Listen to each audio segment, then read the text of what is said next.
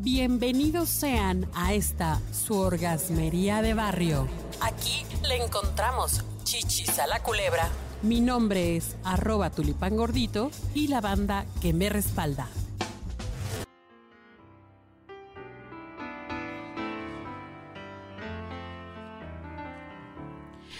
Pues bienvenidos y bienvenidas sean. Hoy tenemos una orgasmería muy, muy especial. Nos acompaña, porque la banda me respalda, Adriana.g. ¿Cómo estás, Adriana? Hola, ¿cómo están? Sean bienvenidos. Pero también nos acompaña alguien muy especial que enseguida voy a presentar. Y eh, quiero eh, que nos situemos en, un, en una reflexión. Este mundo, el mundo en el que estamos viviendo, está dividido, dividido en dos. Somos generalmente binarios, es decir, hay una noche, hay un día, hay una luna, hay un sol. Y hay eh, cosas que se asocian más a lo femenino y cosas que se asocian más a lo masculino. Hay hombres y hay mujeres. Entonces, eh, pero dentro de este mundo y esta riqueza que tenemos también como tal, hay personas que no se identifican en esta división de las cosas, ¿no? En este mundo binario, ¿no crees, Adriana? Así es, a veces si fueran colores estaríamos blanco y negro y se nos olvida que existe el amarillo, el gris, el rosa. Exacto, no todo es blanco y negro, tienes toda la razón. Y por eso tenemos aquí a un invitado de lujo maravilloso. Tenemos a Carlos. Carlos, ¿nos puedes decir tu nombre completo? Sí, claro, es Carlos Salazar. Carlos. Carlos Salazar. Bienvenido a la Orgasmería de Barrio. Y Muchísimas gracias. Decidimos invitarte porque tú eres una persona que corresponde a una de estas letras del de la clasificación o, del, o de, de la denominación de la diversidad sexual, que es la transexualidad. Así es, es correcto. Entonces, que de hecho, Quisiera corregir un detallito, o sea, bueno, en teoría. Lo que pasa es que la transexualidad sí entra dentro de lo binario. Sí, exacto. Ok, perfecto. Nada más quería aclarar ese puntito. Ok, pero a ver, espera. Estamos entonces hablando con un hombre que cuando nació no se identificó como, no se identificó con el género, con, la, con el sexo que le tocó es decir, las hormonas, las características. Asignado al nacer, se le dice. Asignado al nacer. Así es. O sea, tú naciste con el sexo mujer. Así es. ¿Y qué pasó? Eh, pues simplemente no nos identificado con... El, el mito es este, o lo que podemos, algunos pueden entrar con el debate de lo que es la ciencia. Eh, la gente dice que si tiene pene es hombre y si tiene vagina es mujer y, es, y se acabó. Lo que hoy en día estamos rompiendo es esa idea, que el sexo, que viene siendo el órgano reproductor, no tiene por qué influir en el género con el que nos sentimos identificados. Al ver el doctor que yo nazco con una vagina, entonces decide él que por ende yo soy mujer. Okay. Que no es lo mismo el género que el sexo. El sexo es un tema biológico, el género es un tema, es un constructo social. Muy bien, pero entonces tú te identificas con otro género. Yo me identifico con el género masculino. Muy bien. Pero ¿cómo lo descubriste? ¿De dónde lo, de dónde sale esta idea o cómo empezó todo? Pues estuvo siempre. Eh, simplemente que eran cosas que yo no notaba o más bien no quería aceptar.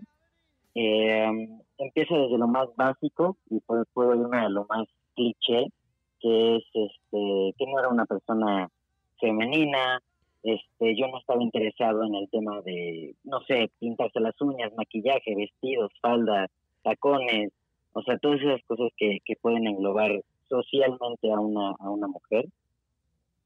Y de ahí parte, el empezar el, autoconocimiento, el, entender por qué yo no me sentía como cómodo en lo que es la ropa femenina o el atuendo, el atuendo femenino, o el simple hecho de verme al espejo y ver a una mujer pero no encontrar como, no encontrarme en el reflejo.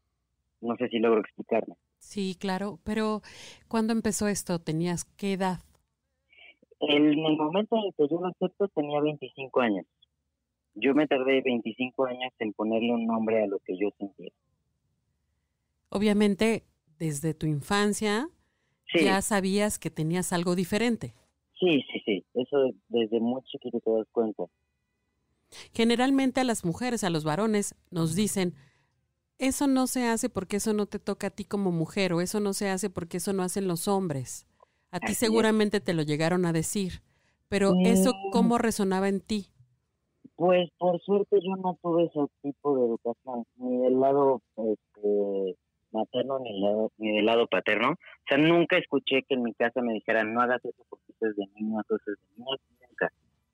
Que yo recuerde, nunca hubo ese tipo de comentarios, pero eh, digo, al final, pues obviamente para las fiestas, eh, vestirse bien sí era de, te tienes que poner vestido, o te tienes que poner esto, vamos a maquillarte, o vamos a peinarte, y eran cosas que a mí me incomodaban, pero que porque era lo que me tocaba hacer, pues me dejaba, pero no era algo que me, que me hiciera sentir cómodo. De hecho, recuerdo una vez que una vez em, fui a la tienda con mi tía, mi prima y mi abuela, y fue la primera vez que vi a mi abuela enojada conmigo porque no, no encontraba un vestido que a mí me gustara, porque en realidad ninguno me gustaba y la idea de ponerme un vestido no me agradaba, entonces era de no me gusta, no me gusta, no me gusta, y fue la primera vez que la vi molesta.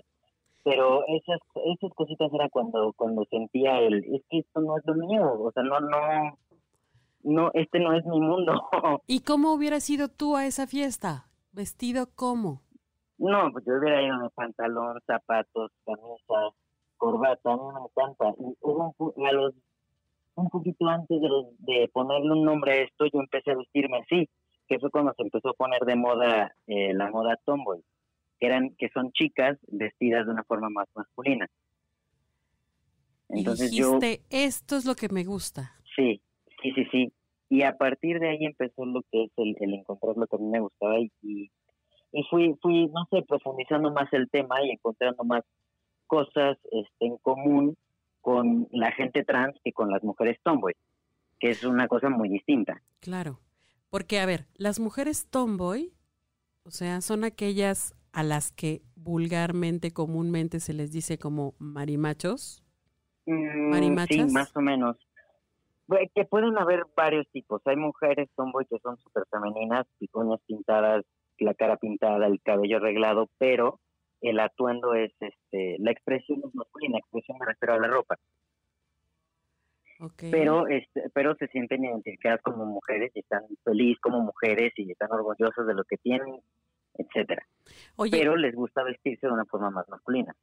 ok, ahora bien, esta es como una especie de expresión, o sea, como, como i- expresión identitaria. O sea, lo que yo Así quiero es. llevar, cómo me siento en el interior y llevarlo al exterior. No obstante, hay algo adicional que es la orientación sexual. Así es. A ver, entonces alguien puede ver a una mujer muy masculina, pero que además en su orientación sexual, eh, afectiva, se incline por los hombres Así es. Así O- es. o se incline por las mujeres. ¿Cuál es tu orientación? Mi orientación sexual en este momento se le dice heterosexual. Soy un hombre hetero- hetero- heterosexual, o sea que me gustan las mujeres. Claro. Que así el nombre completo sería hombre trans heterosexual. Ok.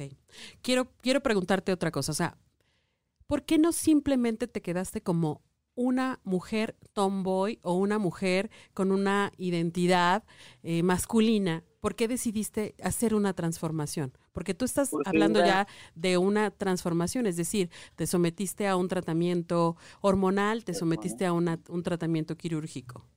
Así es, porque lo, vi- lo mío iba más allá de la expresión. Al momento de yo quitarme la prenda, lo que yo veía al espejo seguía siendo una parte de mí. Por to- es que ahí va, podría entrar en un, en un, eh, en una debate como más, más filosófico, pero hoy en día lo que conocemos como una mujer cuenta con busto y cuenta con una vagina, ¿no? Y el principal viene siendo, o sea, lo, lo que más vemos viene siendo el busto. Bueno, No, hay hombres, hay hombres bustones, hay hombres bustones, ¿eh? sí, eso no lo dudo. Este, no, no estamos viendo todo el tiempo debajo de los pantalones, pero sí es evidente cuando una persona tiene un busto, ¿no? Entonces, eso a mí me hacía sentir como que no, o sea, bastante incómodo, porque es a la vista, era evidente que era mujer, y entonces la forma en la que las personas me iban a tratar a mí era como mujer. Y yo no me siento identificado con el género femenino, en ningún aspecto. ¿Qué es lo que yo hago? me someto a, a la al tratamiento de hormonas, que es lo que hizo que mi voz cambiara, que es lo que me dio vello facial, que es lo que me dio vello en, en el estómago, o sea, en partes en las que no existía. Y el cambio, lo que es el tratamiento quirúrgico, fue para remover lo que para la demás gente es lo que me hace ser una mujer. ¿Tienes una, eh, una modificación también para tener un pene? No, eso todavía no, no lo tengo planeado hacer. Esa es la pequeña diferencia que existe entre el transgénero y el transexual. El transexual sí necesita, o sea, la meta es quitarse o cambiarse el órgano, el órgano reproductor. Bueno, los, hay, hay mujeres eh, o, o hombres transexuales más bien que también se hacen una eh, cirugía en la que se construye un pene, ¿no? Eso, ajá, exactamente, ese es el transexual. Yo me considero como un inter entre transgénero y transexual. ¿Ok? Yo no siento la necesidad de cambiarme absolutamente nada ahí abajo. No me, no me causa ningún conflicto el tenerlo o no tenerlo. Este, simplemente lo que yo hago es utilizar un packer que, que es como una prótesis. Ok. ¿Y todo el tiempo lo Lo- usas? Así es, es tiene función como bulto, lo puedo utilizar para ir al baño y lo mismo para relaciones sexuales. Ok. Súper. Oye, ¿qué es lo más difícil de esta transformación? Porque es un desafío a toda la sociedad, a todo lo establecido. Creo que lo más difícil es, es la aceptación familiar, porque los amigos están acostumbrados, son, son personas de mi edad, entonces ya tienen como una idea más abierta, tienen una mente más abierta respecto al tema. Pero en la familia es un poquito más complicado y más como tu familia tiene de 60 para arriba, incluyendo a tu mamá, ¿no? Ya es un, es un tema bastante complicado, es difícil explicarlo. Hay personas que ni siquiera quieren que les expliquen porque no, no lo entienden. Y pues al final todos pasamos por un, por una por un, por un proceso, tanto yo paso por un proceso de cambio de género como ellos pasan en el proceso de, adaptación. Durante 25 años me vieron como mujer, durante cinco, 25 años me trataron como mujer y que de un día al otro yo les diga, oigan, pues que creen, esto no es y nos vamos por el otro camino, pues no, no ha de ser nada fácil, ¿no? Pues por supuesto que no, pero, pero aquí en este, en este caso no ha de ser nada fácil para ti. O sea, Pues- para, para tu psique, para la forma en que pensabas, para, o sea, simplemente darte el chance, por decir una estupidez. Eh, ¿Cómo fue? te, te voy a decir una cosa. Para la para el que hace el proceso es más fácil que para los demás. Y no y aquí podría irme por la parte de la mente es muy poderosa. Una vez que tú le dices o que tú te dices a ti mismo, esto es lo que soy y esto es lo que voy a hacer para llegar al punto de realización eh, personal, no tienes ningún conflicto. Me- a él, por ejemplo, el yo decirme a mí mismo él en vez de ella, me costó menos de tres días y si me confundía era cosa de una vez a la semana. O sea, para mí fue muy sencillo el cambio, este, tanto, o sea, mentalmente hablando, para mí fue muy sencillo, es como si siempre lo hubiera sido y todos los 25 años de vida que tuve fueran nada más como un juego, una actuación o estar fingiendo ser alguien más. No sé si luego explicarme. Sí, por supuesto, por supuesto que sí. Para mí fue muy, muy, muy sencillo decir me llamo Carlos. Para mí fue muy sencillo cambiar la expresión eh, femenina, masculina. Para mí eso fue la parte más sencilla. O sea, eh, eh, para mí fue como despertar de un sueño. Claro. Oye, pues, ¿qué le dirías a nuestros radioescuchas ya para despedirnos, Carlos Salazar? Como, no sé, un, una reflexión, una recomendación, algo que nos haga tener más apertura para ser menos odiosos, ser menos críticos, ser menos metiches en la vida de los demás? Eh, yo creo que el de construirse un poquito es así de simple, el, abrirse un poquito a las nuevas posibilidades. Es muy simple, antes se creía que la Tierra era plana y ahora se dice que es redonda, ¿no? Así, así de fácil es. Es abrirse un poquito a las, a las a más posibilidades, a que el mundo no es cuadrado, y que no solamente existe blanco y negro, sino existe una gama de colores bastante amplia. En el momento en el que empezamos a abrir un poquito más nuestras mentes, nos abrimos a todas las posibilidades que puedan existir. Súper, muy bien. ¿Tú de qué color eres, querido web escucha? Gracias, Carlos Salazar. Gracias, Adriana. Gracias, que tenga bonita tarde. Gracias.